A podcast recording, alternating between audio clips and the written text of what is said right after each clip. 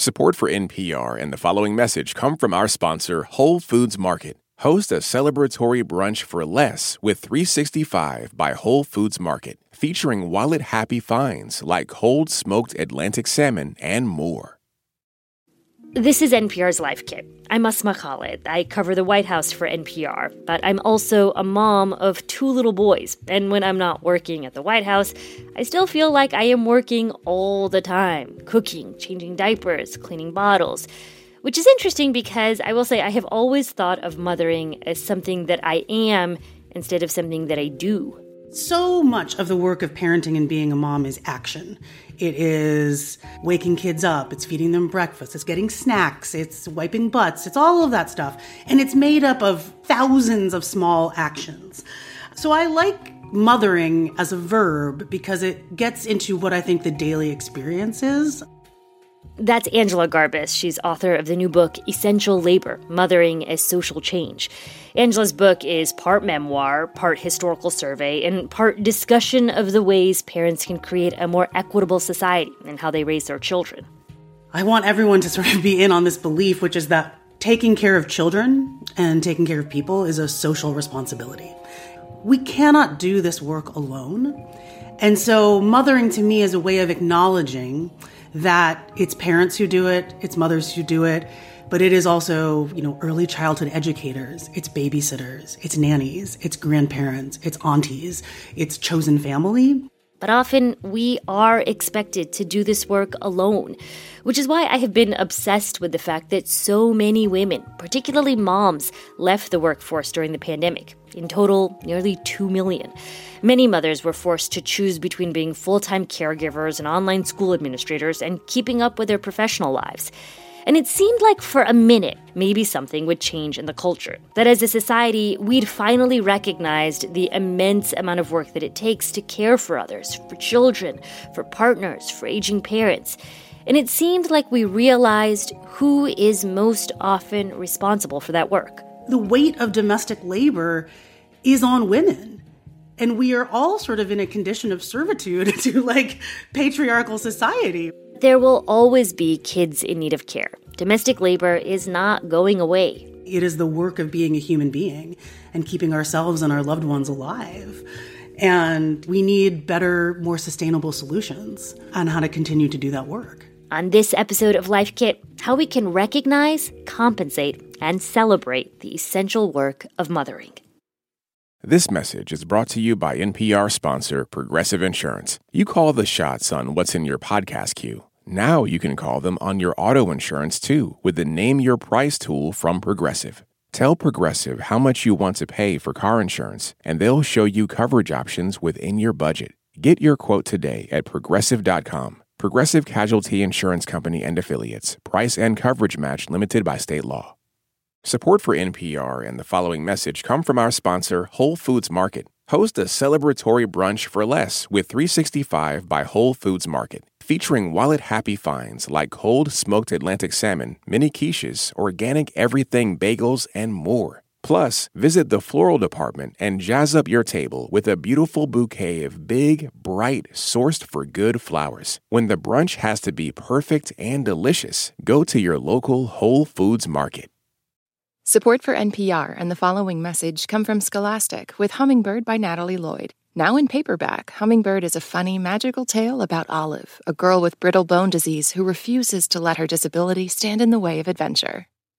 I started off my conversation with Angela asking a big question. If mothers and parents are not going to get paid for caregiving, then how can we start valuing it more? Whew, that's a great question. Um, I think that number one is we need to talk about it. This is the work that makes all other work possible. And this is something we saw in the pandemic. When our infrastructures of childcare, when babysitters, when nannies, when childcare centers and preschool places closed, we were all scrambling. We were lost. I think insisting upon its visibility is, is the first step. Um, and then I also think one of the things we need to do is, especially um, parents and mothers and women who are able to outsource domestic labor, and we predominantly outsource that labor to women of color, and we pay them fairly yes. low wages, yeah. right?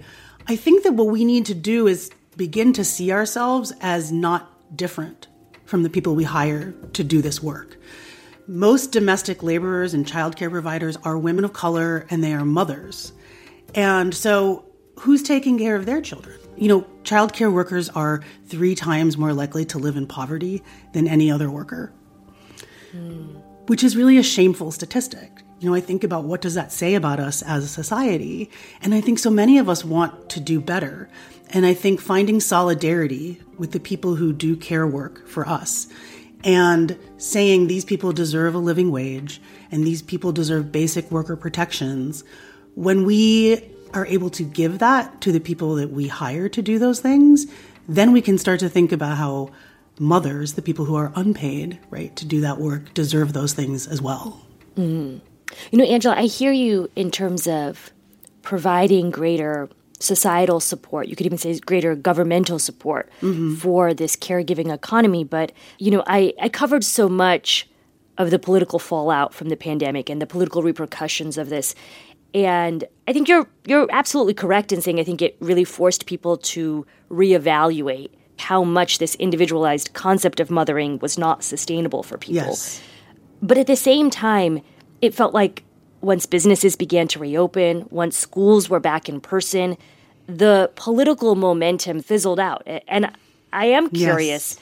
what sort of long term changes you feel are going to be possible from the pandemic and some of the changes you talk about about valuing this work more because there were certainly democratic legislative priorities to change some of these things that yes. uh, seem extremely unlikely to get passed yeah, and I, I want to thank you for grounding us in this reality. Sorry, I'm um, quite the realist. no, and I appreciate that because that's what this is about. I mean, I think like this is not going to get solved on one level, right? Like I think we are all still out here surviving. Like the childcare crisis predates the pandemic, right? And it continues now as we're all like really pushed to go back to normal, to return to work. Like to me, there's the normal that we're supposed to be going back to is unacceptable. It always was. Um, we had the advanced child tax credit and it was funded. The funding was allocated for a full year. And then in December, Congress let it expire. So I want to point out that the reality for a while was that like 4 million children were lifted out of poverty. People were not having to choose between rent and, um, you know, groceries. But then when it came to making that permanent, Angela, right, like Congress couldn't get it done. They couldn't get it done. They also were willing to trade away paid leave. So I want to say that I personally am disappointed and angered by that. The thing that I don't feel let down by is people and by, by my community and individuals. And this is something else that I saw in the pandemic the natural human instinct to take care of each other. And in mm. the pandemic, we saw pods. This is people saying, I can't do this alone. I need another family to help me. We saw people talking about mutual aid, giving money directly to people who have needs. And that's what people also pre pandemic, people with limited resources, people who could not outsource childcare, you mm-hmm. know, marginalized populations have always this is the work of survival. We have mm-hmm. always been taking care of each other, and we will continue to do that. So, if policymakers can't help, are there ways that managers, employers, companies, you think ought to be assisting more with mothering? So I definitely think that managers and employers could do better to just understand like when you take care of your employees and value them as people and also see that mothers and parents are great multitaskers, right? Are very creative people who are coming up with solutions on the fly at all times. You know, getting things done every day. Uh, I think that to lean into the strengths of what caregivers can bring to an office as opposed to seeing it as a weakness. Um, mm. But yeah, certainly flexibility, all of that stuff. Like we were doing that. We were accommodating it because we had to. And I don't think that should go away because the pandemic is more in the rearview mirror. Mm. Yeah. You know, the flip side of that, though, I wonder is that, you know, because this line between work and personal life mm-hmm. is is really blurry nowadays. Yeah. I mean, frankly, if it exists right at all, and it feels like our homes are no longer these private refuges right. that we had. They are job sites. Yes. And so, how do you keep that boundary in place when your home is your office now? For some folks. It's tricky. I, I, think that's a thing that people have to work out. Like I've certainly had to work that out. Like sometimes I close the door and I put a sign that says "Mama yeah. is working," and sometimes, Asma, sometimes that sign is for me so I don't go out, right? Like I am working. Um, I also think that um, you know, I I love caregiving. I love taking care of my children. I love cooking for them. I love reading to them. I love cuddling them, right? But there are days when I think there's nothing wrong with saying to my child like, "You should say thank you to me. I'm cooking you dinner and I love you and I will never stop doing this, but this is work. It takes time and you should say thank you." And now that you're getting older, you can set the table. You can get your own water glass. I think showing children that this is work also helps them come into consciousness and hopefully be part of a society that if you want to talk about how you value domestic work, it's by showing the next generation that this is important work.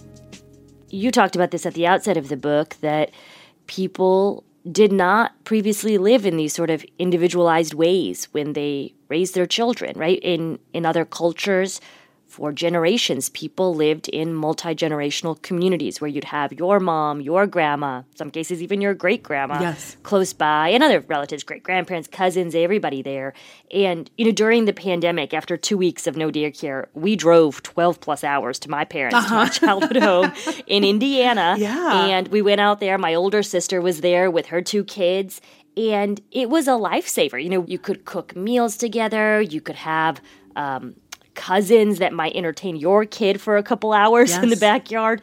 And there's a part of me that feels like that is how we humans were supposed to live. And I guess I wonder, in lieu of me, because I have definitely considered this, yeah. rearranging my lives and just like moving to the Midwest. Yeah. What can you do to make mothering less all consuming and less tiring?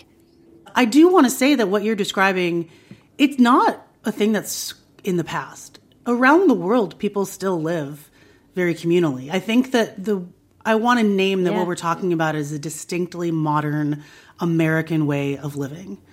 Right. And I think, you know, in other countries, say in Europe that are like have a modern lifestyle more similar to ours, they have things like paid leave. They have guaranteed health care, they have guaranteed education. Right. So the way we are living is it is so much harder than it needs to be. And so I don't have the answer. I think there's there's only so much that we can do, right? We need to ask for help. We need to offer help. We need to, I think from the ground up, insist on our interdependence and do as much as we can to, you know, shape our communities the way we want to see them.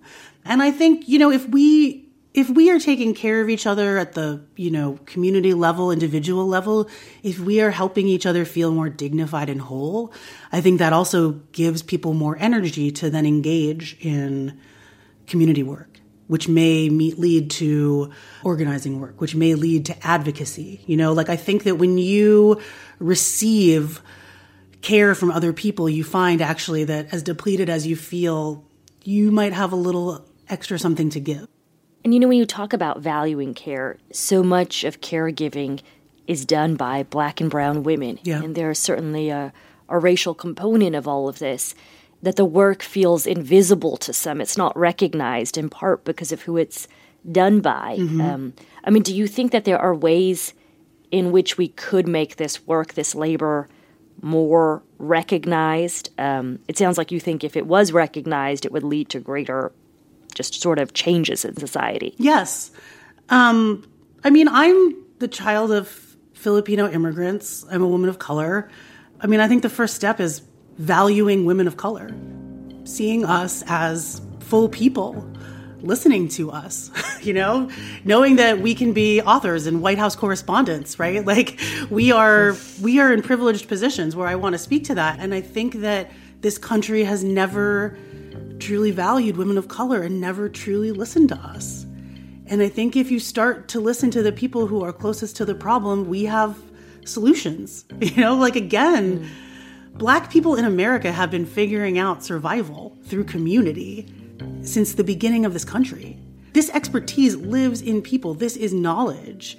And mm-hmm. You know, we're we're here. Like we are i'm very visible to myself. I see you right? I see women of color everywhere. And it's you know i want to turn it like the onus is on white people. The onus is on people with social power to share some of that power to be in solidarity, to be in true allyship with people, which is to share space, to share material resources, and to listen to them.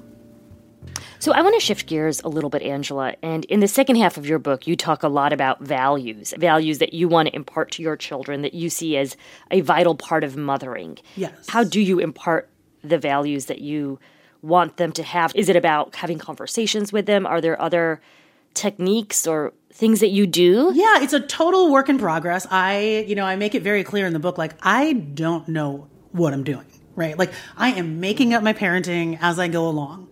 The one thing I will say is that I talk to them about everything and I have talked to them about everything since they were little, you know, like when my daughters were babies, we were like, this is your vulva. It's just a body part. It's like an arm.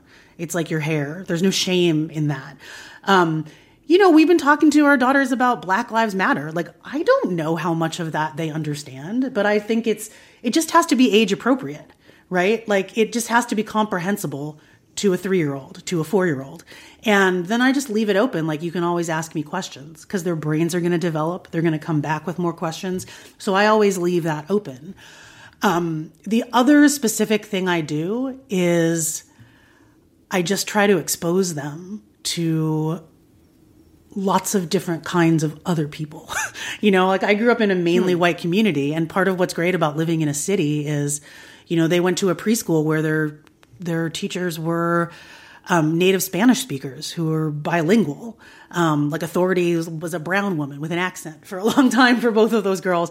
And, you know, they have friends who are white, they have friends who are Taiwanese. So to me, just exposing them to as many types of people as possible, um, letting them see them, letting them see us interact with them, all of that, like that's a very deliberate choice that I make. Hmm. You know, part of what I got from you both in, in talking to you now, but also in reading the book, is that we ought to stop thinking about necessarily good and bad mothering, and that we need to remember to stay present and humble throughout this journey. Which sounds, I think, ideal, right? But frankly, right. when you've got like two hours at the end of the night, a work deadline, one kid is throwing peas on the floor, the other one right, like peed right. in his undies, that just seems very hard and impossible. While it may be aspirational, so yeah, I want to end here by asking you for you know like tips that you can use. Like how do you think we can remember and retool our minds to stay present to remember to remain humble on this journey? One thing that i have learned my daughters are seven and four uh, they are who they are. They are very different from each other. And they each mm. came out like children are who they are when they show up. And i think our job is to you know, not do damage. When you're raising young children, you are just drowning in the details, right?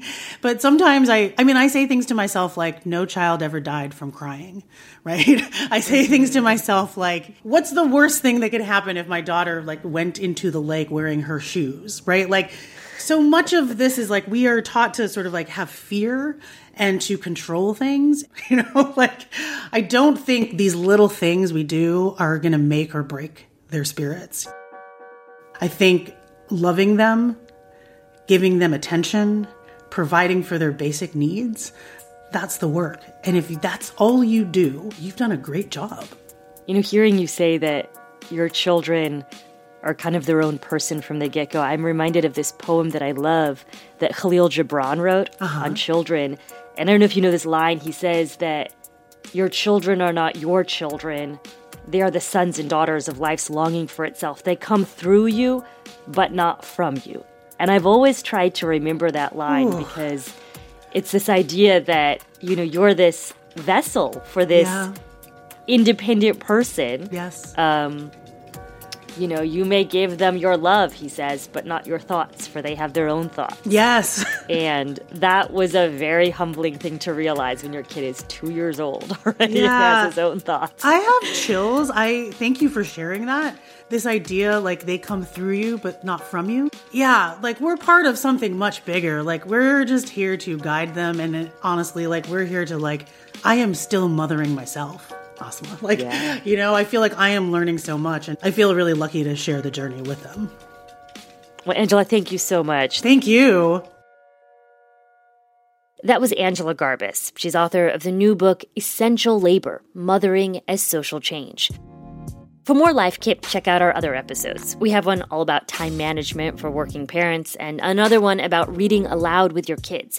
You can find those at npr.org slash lifekit. And if you love Life Kit and want a little more in your life, subscribe to our newsletter at npr.org slash lifekit newsletter.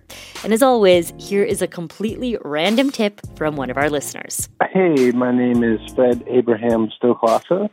And if you have a KitchenAid stand mixer, you can shred cooked chicken and pulled pork. It'll do all the shredding for you.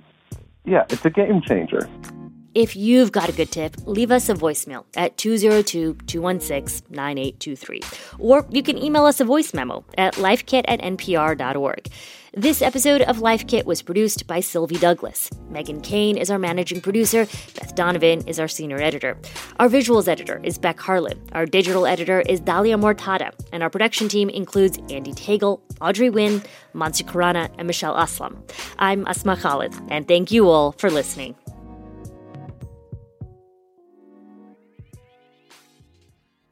This message comes from NPR sponsor Discover. Tired of not getting a hold of anyone when you have questions about your credit card? With 24 7 live customer service from Discover, everyone has the option to talk to a real person. Limitations apply. See terms at discover.com/slash credit card. This message comes from NPR sponsor, the Schizophrenia and Psychosis Action Alliance, working to shatter barriers to treatment, survival, and recovery so that people with schizophrenia can thrive. They're one of the few advocacy organizations focused only on schizophrenia and psychosis, and as a result, have a deep understanding of this brain disease. They actively partner with like minded organizations to conduct research, improve access to resources, and empower individuals with schizophrenia and their families. More at wecanthrive.org. It's a high stakes election year, so it's not enough to just follow along. You need to understand what's happening so you are fully informed come November. Every weekday on the NPR Politics Podcast, our political reporters break down important stories and backstories from the campaign trail so you understand why it matters to you. Listen to the NPR Politics Podcast wherever you get your podcasts.